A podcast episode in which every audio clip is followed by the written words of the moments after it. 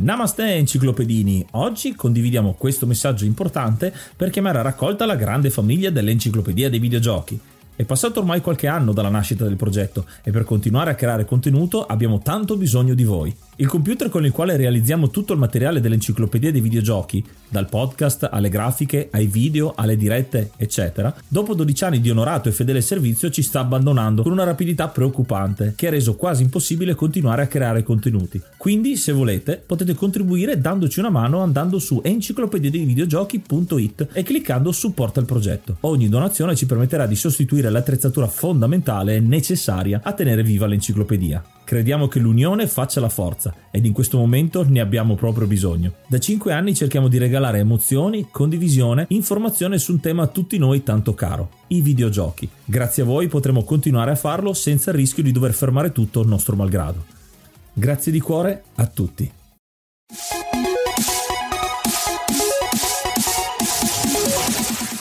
Namaste e benvenuti ad un nuovo episodio dell'Enciclopedia dei Videogiochi. Io sono Ace. E io sono Hiyuga e nel podcast di oggi parleremo di Super Frog. Ma prima di cominciare parliamo di qualche news. Siamo arrivati a fine agosto con un altro episodio, vi abbiamo tenuto compagnia per tutta quest'estate, stiamo preparando già gli episodi di settembre, ottobre, novembre, dicembre, fino a fine anno, ogni settimana, ogni domenica esce un episodio. È stata una bella impresa però con Hiyuga, insomma ce l'abbiamo fatta e oggi abbiamo anche un ospite speciale che ci ha concesso un po' di tempo a quanto pare durante l'estate. Ciao Simone Guidi! Ciao, namaste Enciclopedia dei Videogiochi, ben trovati e buona estate!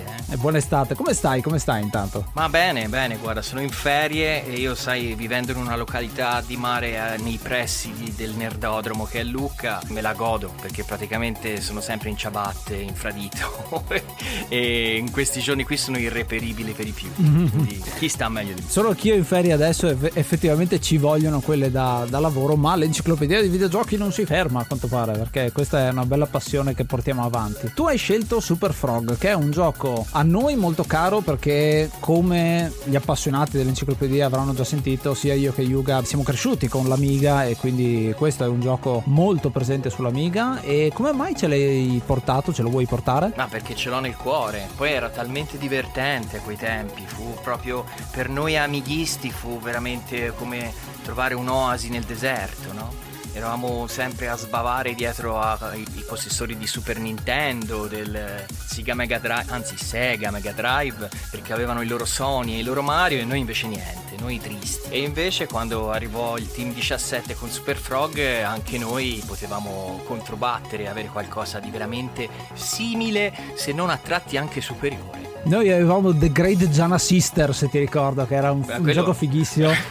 Quello è ancora eh, più indietro, a otto eh, bit. Sì. Un giorno ci dedicheremo una puntata apposita. E ora un po' di musica.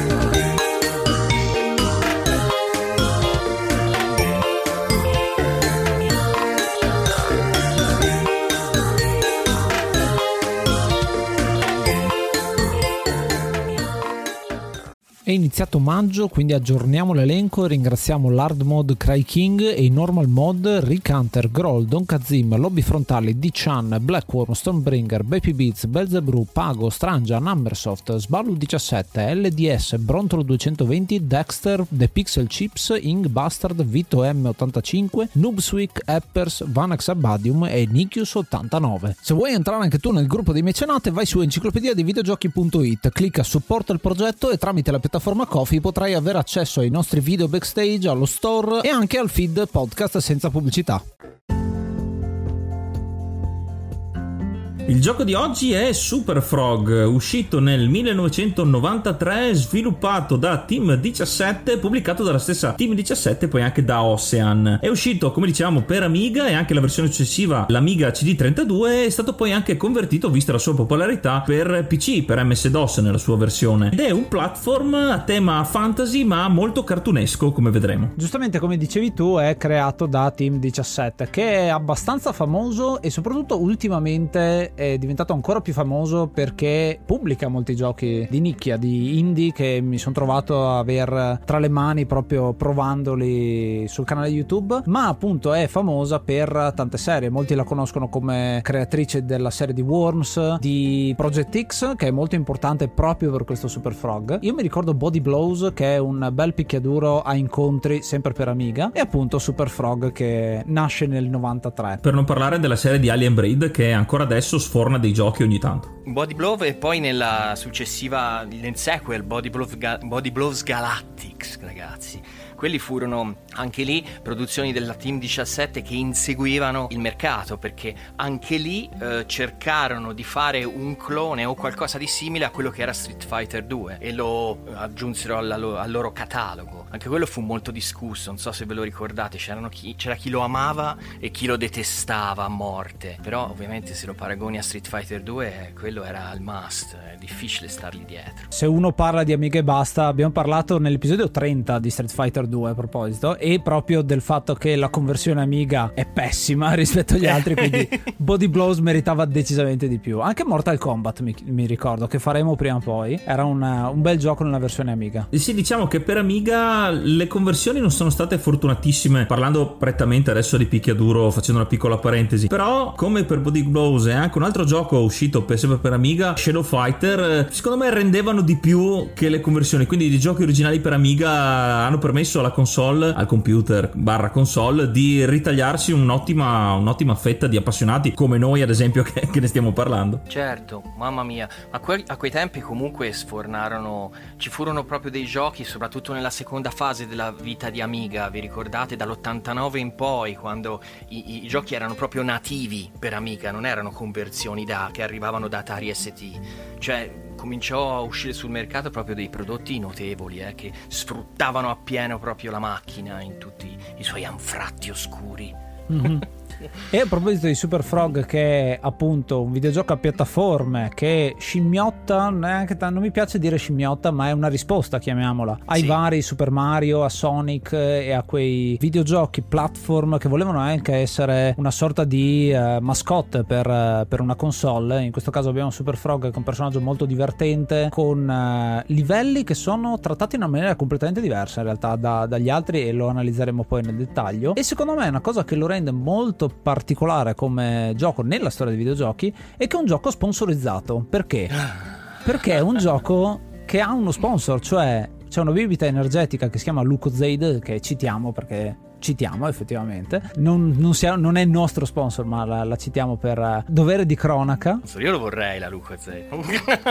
La Lucozade, che effettivamente è un power up all'interno del gioco. Non è la prima volta che succede, perché lo vediamo all'interno di Amiga con Zul, mi ricordo che aveva lo sponsor, esatto, dei Chupa Chups, o Cool Spot, che effettivamente è la mascotte della Seven Up, quindi tutte con uh, bibite energetiche, un po' come oggi uscissero i, i videogiochi targati Monster uh, o roba del genere. Eh, ma qua cosa del genere aveva già fatto a otto bit, ti ricordi Tapper, il barista che lanciava le sì. tinte di birra, c'aveva la Root Beer, c'era in due versioni mi ricordo, la Root Beer e, e la Budweiser c'aveva. Esatto, esatto, proprio la Budweiser. E poi anche sempre sponsorizzati era uscito, che ne facevano pubblicità anche più tardi, anche Pepsi Man, quel running game eh, terribile. No, neanche terribile, credo sia carino, solo che è fuori di testa come tutti i giochi giapponesi che escono con, con meccaniche un po' strane. Eh sì. In realtà su Amiga credo di averne trovati ancora qualcuno che pubblicizzava altre cose. Per quanto riguarda soprattutto le bibite, c'è cioè questa scelta di andare verso la pubblicizzazione all'interno dei videogiochi, tant'è che anche la Virgin farà una cosa del genere, che effettivamente la Virgin fa, è anche produttrice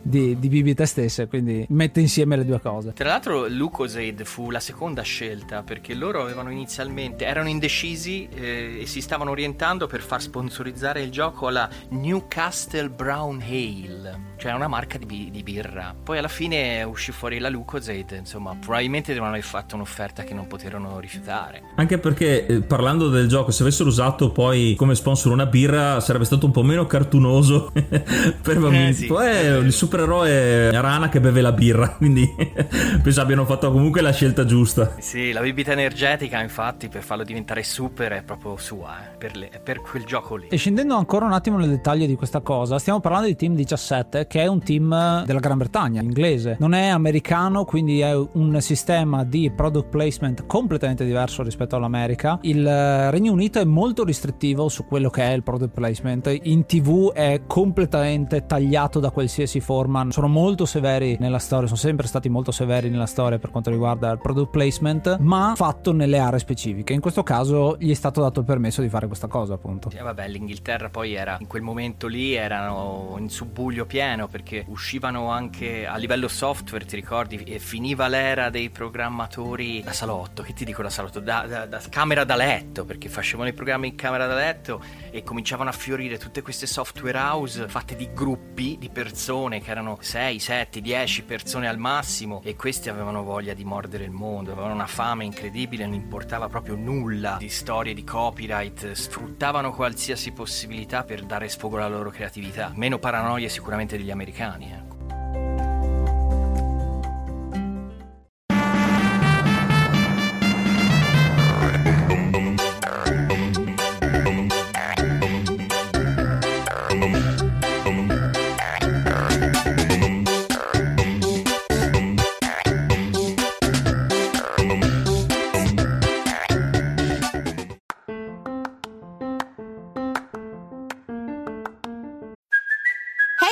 Cuoco for Priceline. Ready to go to your happy place for a happy price? Well, why didn't you say so? Just download the Priceline app right now and save up to sixty percent on hotels. So whether it's Cousin Kevin's Kazoo Concert in Kansas City, go Kevin! Or Becky's Bachelorette Bash in Bermuda, you never have to miss a trip ever again. So download the Priceline app today. Your savings are waiting.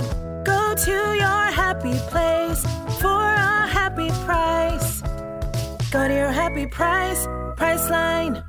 Vuoi entrare a far parte dello staff dell'Enciclopedia dei Videogiochi? Abbiamo proprio bisogno di te. Manda una mail a questo indirizzo: edvideogiochi chiocciola gmail punto com.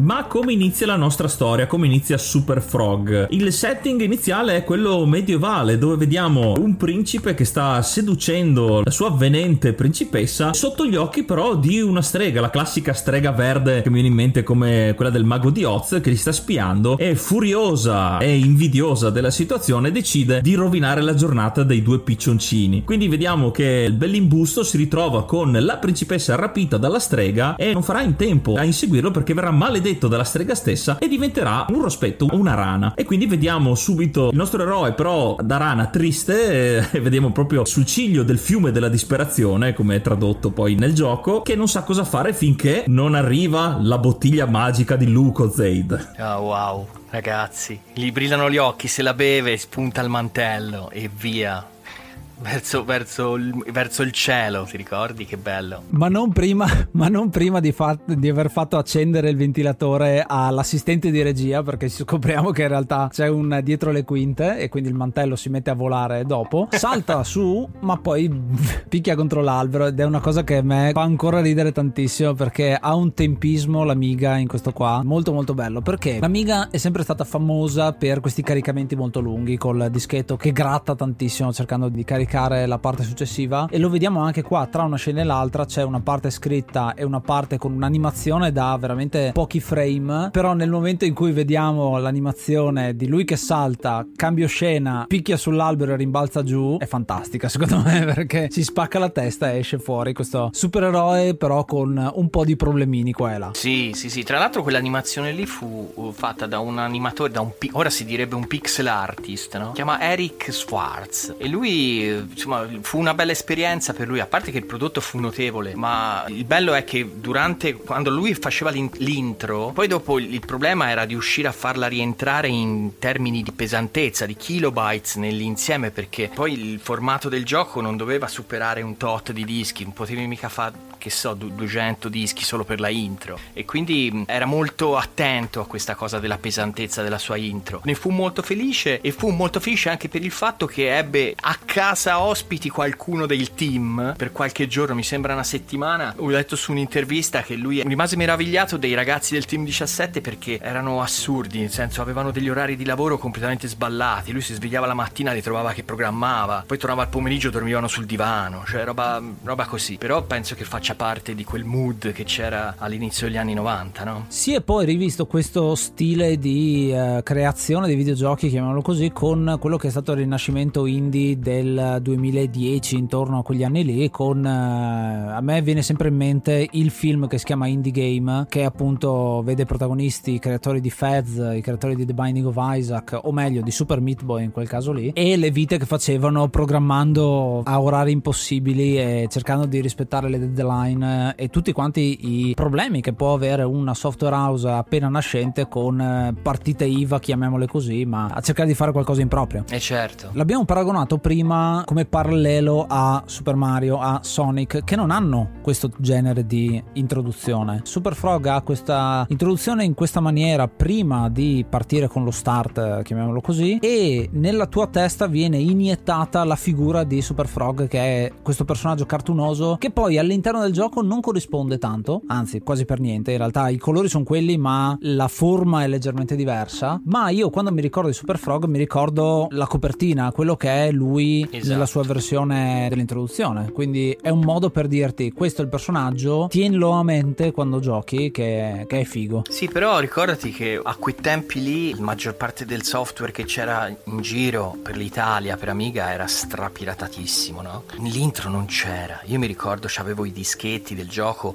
e la intro non c'era, cioè caricavi il gioco e giocavi. La intro l'ho scoperta dopo con l'uso degli emulatori, quando ho scaricato la ROM da internet, capisci? E penso che ci siamo persi un, una bella fetta di mondo, anche se poi, come hai detto te, alla fine i personaggi sono un po' distinti. Quello dell'intro è una cosa, quello del gioco è un'altra, però già ti faceva entrare in situazione, no? Facciamo un attimo una parentesi, già che ci siamo, su questa cosa che hai appena detto dei giochi piratati, che ci dedicheremo sicuramente un editoriale un po' più approfondito. Però per farvi l'idea, molti dei giochi che giravano al tempo per Amiga, ne abbiamo avuti anche noi appunto, avevano questo modo di partire con una schermata dove potevi scegliere ad esempio i trucchi, esatto, un po' come fa, fa il Game Genie sul, sul Super Nintendo o altre cose del genere. Ti scegli i tuoi trucchi, ad esempio l'energia infinita, le vite infinite, puoi selezionare il livello, cose del genere, con una musica sotto molto particolare che dipende appunto dal gioco. Molti degli hacker del tempo si divertivano a pubblicare le proprie canzoni in questa maniera, proprio sfruttando quello che è il chip audio, quello che era il fiore all'occhiello di Amiga, e appunto dopo partiva il gioco, a volte senza l'intro, come hai detto giustamente tu, delle tante copie pirata che giravano al tempo, copiate con Xcopy, qualcuno se lo ricorda. Bravo, bravo, perché noi Su- poveri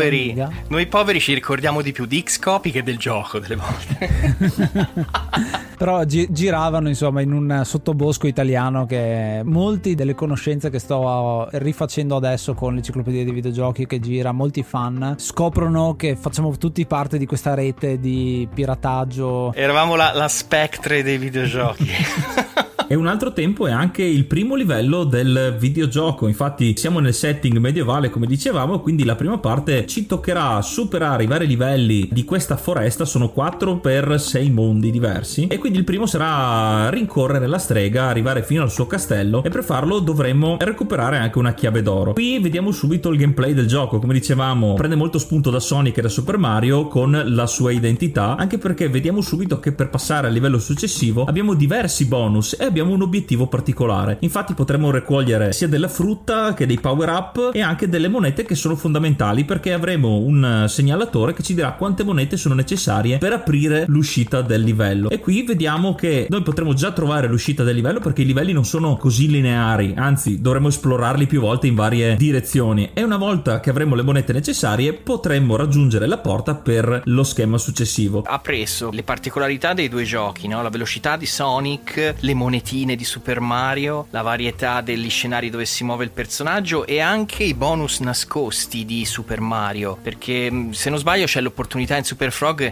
sotto alcuni funghi, sotto alcuni quadri nel livello del castello, se ci salti ripetutamente ti fa come in Super Mario, no? ti, ti dà monetine a profusione per un certo lasso di tempo. I vari livelli sono anche pieni di segreti, di vie nascoste per raccogliere altri bonus, perché toccando varie parti dello schermo, perché questi sono proprio segreti, però però saltando uh, in giro a ripetizione le trovi più a caso che, che volendo, e alcune sono proprio necessarie per superare i livelli, e lì mi, mi ricordano un po' i tunnel degli schemi di Sonic. Ci sono segreti che danno su altri segreti, perché una volta scoperto un tunnel sblocchiamo tutta una serie di tunnel che ci mandano dall'altra parte del livello per poi ritornare indietro, quindi la non linearità che presenta è molto rinfrescante da un punto di vista di, di gioco. L'aggettivo è proprio il suo, rinfrescante, ti tiene sempre su, no? Ti tiene sempre sul chi vive, e anche se tanto che ci giochi e poi dopo magari lo riprendi in mano dopo un tot di tempo, c'è sempre l'intima speranza di dire magari scopro un bonus nuovo, magari scopro un tunnel nuovo, chissà, e delle volte succede veramente. Bello è quello. E visto che avete citato i segreti, l'esplorazione eccetera, si vede anche come le ali che ci sono all'interno di Super Mario World con il mantello ci sono anche qua, e il nostro protagonista usando le ali può planare in giro per lo schema e andare sopra le nuvole a cercare degli altri bonus che sono molto utili. Trovato molto interessante invece un bonus unico che c'è all'interno all'interno di questo gioco rispetto a tutti quelli che abbiamo citato, che sono lo speed up e lo slow down. Ci sono delle pillole che vi fanno andare ancora più veloci oppure a rallentatore in sostanza all'interno degli schemi, e qui si vede la fluidità in realtà del gioco, perché l'animazione del personaggio è molto semplice, vediamo proprio come in Sonic le gambe che ruotano nell'animazione quella cartunosa delle... che si vede il cerchietto appunto dei piedi che, che ruotano, però appunto ci sono dei punti che sono delle trappole in un certo senso, perché sono ad esempio delle discese e poi in fondo ci sono delle spine, e noi abbiamo una pillola di velocità in mezzo, quindi il personaggio va super veloce, dobbiamo fre- frenare il prima possibile. Eh sì, sono anche delle volte sono messi anche strategicamente male quei bonus lì, perché te magari giochi, sei ingolosito, sei, lo vuoi prendere e, e subito dopo c'è un ostacolo che sei, se ti evitavi di prendere quel bonus avresti evitato, e invece è tutto fatto apposta, no? per, per farti schiantare lì. Diabolici eh, questi game designer maledetti. Ad ogni fine schema che re- rappresenta uno dei, dei vari mondi ci sarà un conteggio, perché come abbiamo detto ci sono un sacco di bonus e il gioco eh, ci dà delle monete in base al tempo che ci avremo messo per completare il livello, a quante monete effettivamente abbiamo raccolto, perché potremo comunque prenderne in più rispetto al limite, al necessario che ci viene dato, e anche tutti i bonus eh, di frutta, di power up, di tesori che troveremo. Queste monete ci vengono a- accreditate perché alla fine di ogni mondo c'è un meccanismo un po' particolare e secondo me anche abbastanza divertente, che comunque tiene attaccati allo schermo, non è una parte noiosa, perché ci viene data la possibilità di giocare alla slot machine, e questo ci dà vite in più in base a quello che faremo, ci darà anche dei punti, ma ci sarà soprattutto la possibilità di aumentare o diminuire la difficoltà del gioco e addirittura avere il sistema di password, perché in questo gioco non c'è un metodo di salvataggio, e quindi noi giocando alla slot machine potremo, se ci andrà bene, avere il codice per poi eventualmente, una volta mollato il gioco, riprenderlo dal livello successivo. Questo è bellissimo, ovviamente se si gioca pulito, nel senso, ma siccome mi riallaccio al discorso di prima, almeno io personalmente che sono un po' un viscido baro subito ne approfittavo, mettevo vita infinita e eh, vai e com- cominciavo, quindi quando arrivavo nella fase lì del game ball, no? Che ti faceva collect o game ball, ti faceva scegliere, io collect, via via andiamo a vedere il livello successivo, però ammetto che se uno ha poche vite e è lì lì per morire, ce n'ha più una, uno se la gioca, no? Alla slot machine, se magari ne rivinci un'altra, oppure come detto te i codici, quelli erano utili, perché una volta che schiantavi l'idea di ricominciare da capo, quella ti deprimeva parecchio eh. E adesso che ci penso, il fatto di avere la possibilità di usare la slot machine, quindi di usare il gioco d'azzardo in un gioco, beh, potevano anche scegliere la birra allora come, come sponsor, visto sì, che anche in questo punto non è proprio per bambini. Insomma, Cuphead e i suoi giochi da, giocatori d'azzardo alla fine non ha insegnato nulla in questo caso. Eh no. Continuiamo poi nel mondo due, è all'interno del castello, perché nella prima parte abbiamo recuperato la chiave, adesso siamo all'interno del castello, ci viene detto di trovare la nostra sposa, la nostra ragazza. È uno schema chiuso, quindi non è più aperto come prima con la possibilità di andare fino sulle nuvole, qua è più chiuso, più labirintico, con un sacco di trappole, di spine, di tutte queste cose qua, ed è uno schema tra l'altro che io mi ricordo molto bene, una serie di schemi perché sono quattro giustamente come diceva Hiyuga, che mi ricordo usciti su The Games Machine Machine, che è attualmente una rivista. A quel tempo appunto facevano vedere le soluzioni e mettevano le mappe complete dei vari giochi, e mi ricordo le mappe soprattutto di questo mondo qua, perché all'inizio avevo grosse difficoltà, poi si vedono tutte quante le altre fino, fino alla fine. A me piace quel livello lì dal punto di vista cromatico, hanno fatto proprio degli accostamenti di colori, oddio, ma anche quello del deserto, cioè questo gioco è cromaticamente affascinante. Tadic, Andrea Stadic eh, si bulla parecchio di essere riuscito a spremere al massimo le possibilità della macchina, no? Per programmarlo,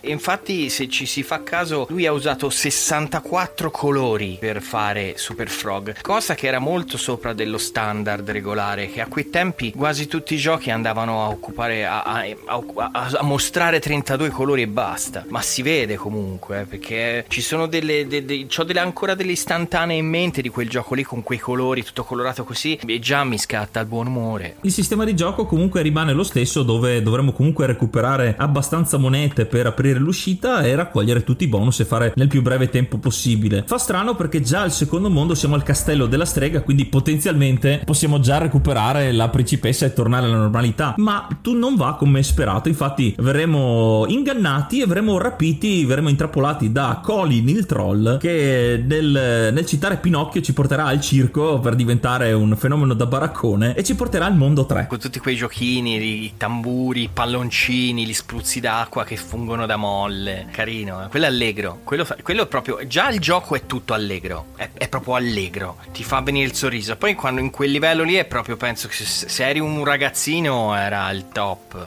Ma dai ragazzi, qui hanno fatto, sono riusciti a confezionare bene una bella chicchina quelli del Team diciassette. E giustamente hai citato quella che è la cromaticità del gioco. Abbiamo visto Fun Park adesso, che è il mondo del circo molto molto colorato, e lo faremo anche nei due mondi successivi, che prima è quello della piramide che dicevi tu, quindi a tema più sabbioso e quello che ne consegue. Come facciamo ad arrivare nel, in Egitto? Perché alla fine dello schema precedente troveremo una macchina del tempo e andremo indietro nel tempo, appunto nel livello antico come viene chiamato, e poi successivamente nel mondo del ghiaccio, che è una cosa che c'è in ogni platform che si rispetti. C'è un mondo del, del ghiaccio con la dinamica dello scivolamento, che è molto fastidiosa in questo gioco perché è velocissimo il nostro personaggio. Sì, sì, è proprio brutale quella me- lì, proprio quel livello lì devi stare attentissimo, basta un tocco al joystick e, e il ranocchietto parte e ti va subito nell'acqua fredda dove muori. La cosa che mi ha fatto ridere tantissimo è che lui trova la macchina del tempo, finisce nell'Egitto e poi dice la macchina del tempo va solo indietro, come faccio ad andare in avanti? Bene, mi iberno, e quindi va nello schema del ghiaccio per quello. Ed è fantastica secondo me questa cosa, per, me, per buttarci dentro. Si vede proprio che è tirata per i capelli questa cosa da, dal Team diciassette, però è stato bello lo stesso. Ragazzi, avete colto tutte queste sfumature che io ad esempio non le avevo colte, cioè veramente, cioè, siete veramente stati attenti, avete analizzato profondamente la trama di questo gioco, io sono proprio contento. Ma è, be- è bello è che già dall'inizio, cioè queste, queste chicche, queste cose divertenti eccetera, Team diciassette te le mette subito di fronte con, nell'intro, sfondando la quarta parete, che è un set cinematografico, quindi questo gioco è già di base da non prendere molto sul serio. E poi è anche bello, ci tenevo a precisare che queste cose sono al, al di là della, della intro iniziale che è in cinematica, tra un mondo e l'altro c'è una piccola schermata con un minimo di storia dove ti, ti spiega queste cose qua, ma in poche righe riescono comunque a essere divertenti e comunque anche a spiegarti quello che devi fare, perché anche nella schermata di caricamento mettono proprio una riga striminzita su piccoli dettagli che però non so, secondo me aggiungono un po' a quello poco di storia che c'è. Sai cosa? Credo sia un modo di fare videogiochi molto particolare, perché questo è un gioco chiaramente per un pubblico di bambini, come lo è Super Mario, come lo è Sonic eccetera eccetera, ma in realtà all'interno ha anche parecchio humor inglese, che effettivamente è quello che sono quelli che non capiscono i bambini ma capiscono gli adulti. Quindi il fatto che hai la citazione di questo, questo viaggio nel tempo, hai la citazione della favola in realtà del, del principe che diventa rana, che è un'altra storia conosciutissima, la rottura della quarta parete, e anche adesso, perché alla fine del mondo del ghiaccio noi troviamo una navicella e partiamo per lo spazio, e prima di partire per lo spazio il testo cita che la forza sia con te, sì. Che è ovviamente una citazione di Star Wars, quindi i bambini magari non la conoscono ma gli adulti sicuramente sì. Eh sì. E poi dopo tutta questa marea di citazioni che potevano cogliere solo quelli più grandicelli, c'è anche l'autocitazione, no? Come già anticipato te prima, con il livello dello spazio. Esatto, Project F, e questa è una cosa che la prima volta che l'ho fatta pubblicità, ho detto ma cosa è diventato questo gioco, si è craccato tutto quanto. Praticamente inizia il mondo sei in un'altra maniera completamente, quindi anziché esserci la schermata di transizione tra i due livelli c'è proprio la schermata con scritto Project F, che è nella stessa font e nella stessa situazione del gioco di Team diciassette uscito l'anno precedente, che è Project X, che è considerato il miglior paratutto a scorrimento, sì, bullet hell, chiamatelo un po' come volete. Sì, fu uno dei migliori, a parte che poi in quel paio d'anni lì Team diciassette mise quasi tutto il suo catalogo, arrivava al numero uno, eh, perché facevano veramente dei prodotti superiori. Eh sì, e infatti è un'autocitazione in questo caso, perché faremo un livello solo abbastanza lungo in cui faremo Project F, e anziché esserci la navicella che spara agli asteroidi, alle varie navi avversarie, in questo caso avremo la rana che comincia a sparare a determinate cose, che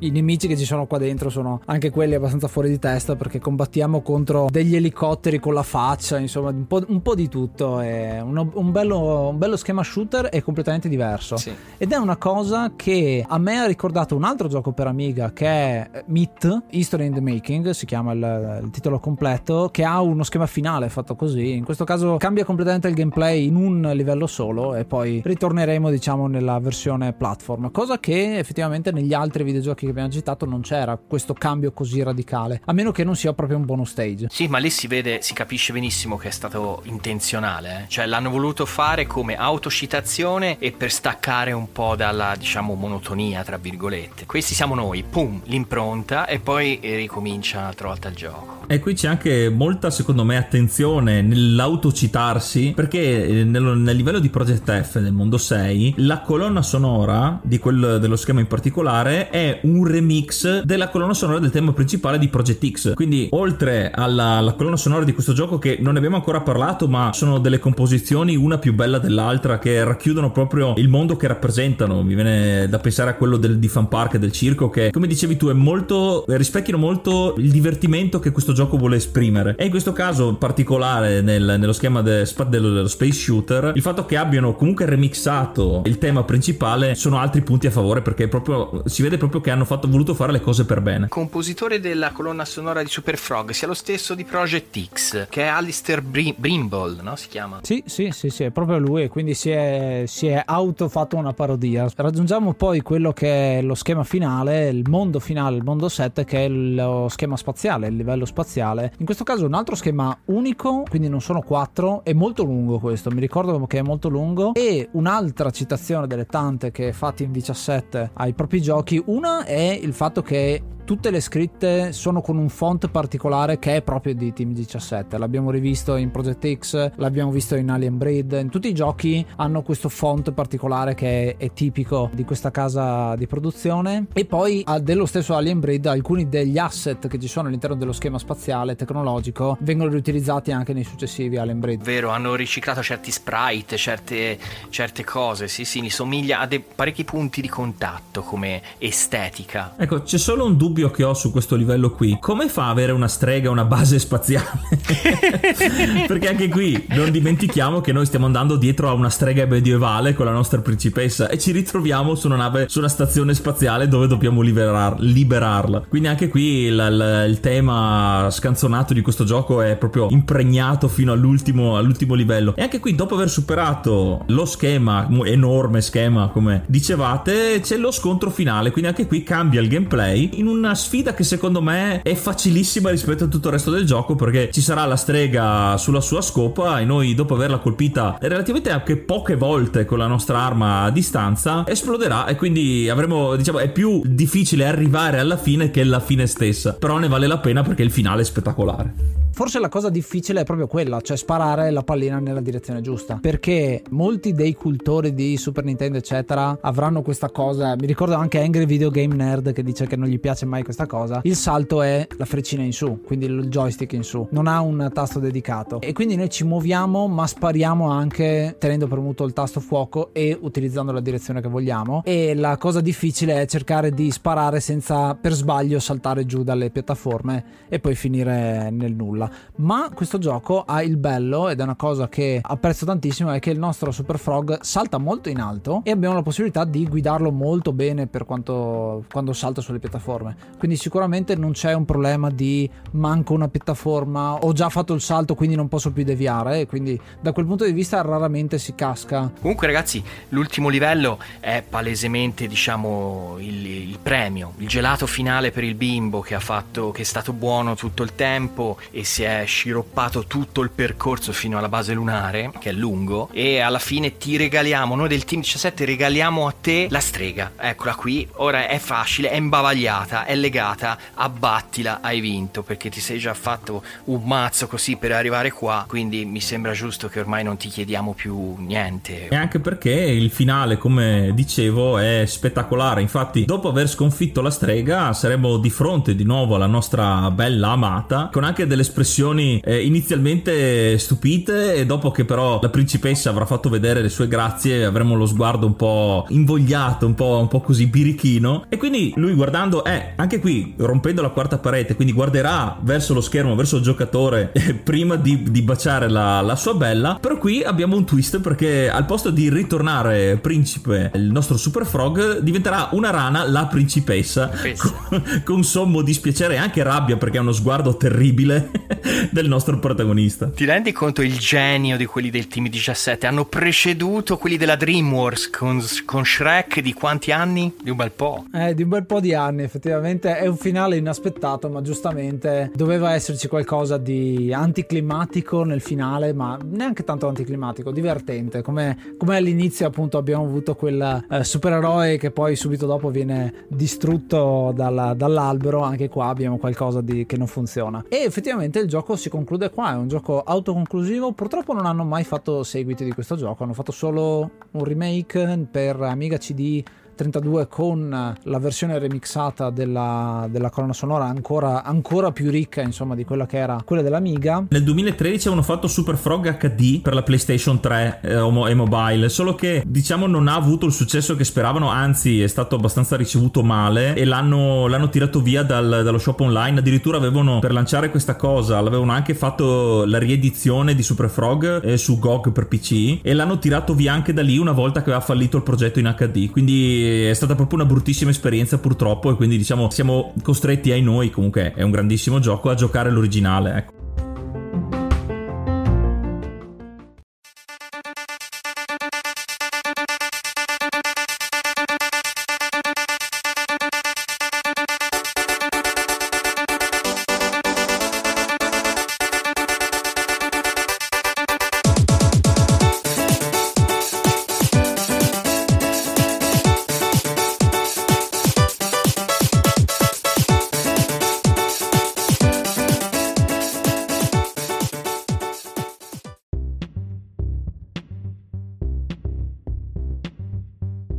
E questo era Super Frog, che dire, è un gioco a cui sono attaccati particolarmente dall'infanzia, e in questo caso gli do sette mondi e mezzo su dieci, perché il cosa? Uh, uh. Lo so, un giudizio impopolare, però è un gioco veramente ben fatto. Eh, la grafica, come abbiamo detto, ne abbiamo tessuto le lodi per tutto, per tutto l'episodio. Eh, l'unica cosa, appunto, il peccato che il remake non sia stato portato avanti per le vicissitudini che abbiamo detto. Mi sarebbe proprio piaciuto avere un seguito di questo gioco, perché come abbiamo detto era secondo me all'altezza di Sonic e Super Mario, però proprio il fatto di non avere contentino di averlo ancora adesso con un bel remake o comunque un seguito mi ha... è più un sette e mezzo di rimpianto di non avere appunto la possibilità di giocare, perché dopo Team diciassette con eh, dopo aver sbancato con Worms si è dedicata quasi principalmente a quello, quindi gli altri brand che aveva li ha un po' lasciati a parte, forse Alien Breed. Quindi è proprio davvero un peccato che il progetto sia naufragato così, quindi eh, è più una, bot- ecco, una bacchettata Team diciassette questo voto. E tu Ace invece? Alien Brand tra l'altro No, io ho intenzione di dare otto ventilatori per far volare il mantello su dieci a questo Super Frog. Fantastico, bellissima colonna sonora, ma ormai Amiga, e vedete che scegliamo titoli Amiga che hanno quasi sempre delle colonne sonore eccesse che avete sentito. Graficamente l'ho sempre apprezzato, da piccolo ci ho giocato tantissimo, mi piaceva molto proprio la fluidità che questo gioco dimostra in tutto quanto il uh, suo percorso, e il fatto, e questo è un dettaglio, super dettaglio, che il personaggio è esattamente al centro dello schermo, non lo vediamo mai muovere la telecamera in un'altra direzione rispetto a lui, e quindi non ti dà neanche il senso di mal di mare che magari altri giochi possono darti. Alcuni l'hanno fatto bene, ad esempio Sonic, che quasi corre più veloce della, della telecamera, come a dire sono più veloce di tutti, e invece altri giochi che sono usciti, che ne so, Bubsy o altri giochi platform del genere, mi ricordo che c'era anche Oscar per Amiga o qualcosa del genere, che effettivamente l'hanno fatto male, o ad esempio mister Nazza, adesso mi è venuto un altro titolo che, che aveva questo problema ma aveva tanti altri pregi. Eh, l'unica cosa che non mi piace a me di Super Frog, per quello non gli do un voto così tanto alto, è il fatto che gli schemi sono quattro per ciascun livello, ma non c'è tanta variazione tra i singoli schemi, nel senso i quattro schemi della foresta sono abbastanza simili tra di loro. E tu, Simone? Io gli do nove per una cosa anche ovviamente nostalgica, visto che sono un vecchiaccio maledetto, e, e poi mi piace, come ho detto, è molto colorato, è molto fresco, e ora vi ho rubato questo aggettivo, lo userò sempre anche in Atariteca, tutto è fresco quando è bello.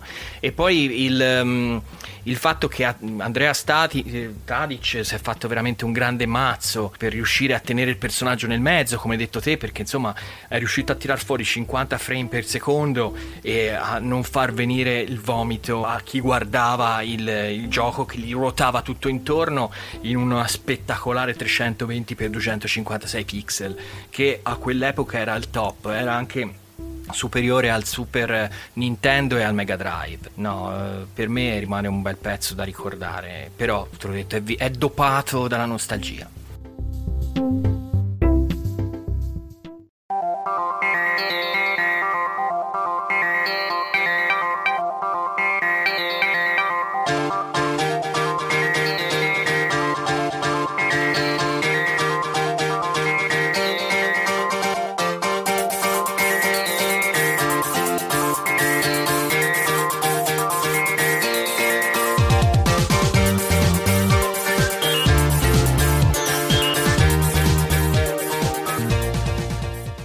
Bene, bene, bene. Vi siete ascoltati ancora un po' di canzoni di quella che è la colonna sonora di Super Frog. Spero vi sia piaciuta e speriamo che vi sia piaciuta questa puntata con ospite. Abbiamo appunto Simone Guidi. Hai un po' di tempo per farci sapere dove ti possiamo trovare? Ah, mi potete trovare su Spreaker, iTunes, Spotify col podcast Atariteca, che è un podcast che creativamente si prende delle licenze per raccontare la storia di Atari per adesso, però in futuro magari mi riservo di toccare anche altre piattaforme, però ci si muove sempre negli anni ottanta novanta, perché io sono, sono un po' anzianello.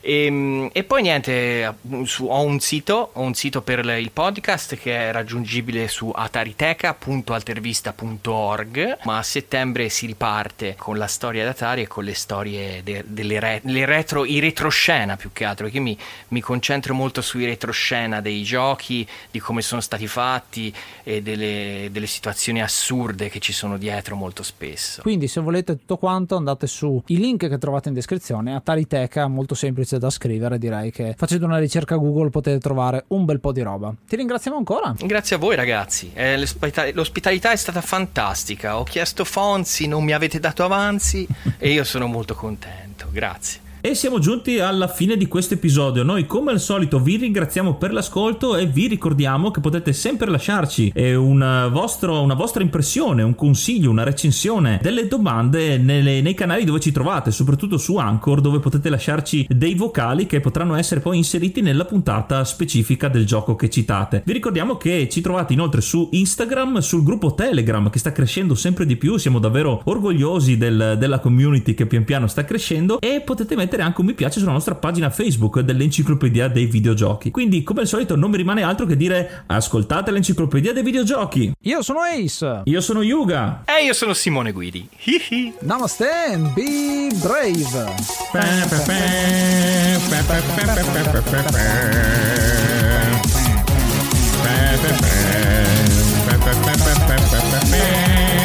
Preferenze, preferenze,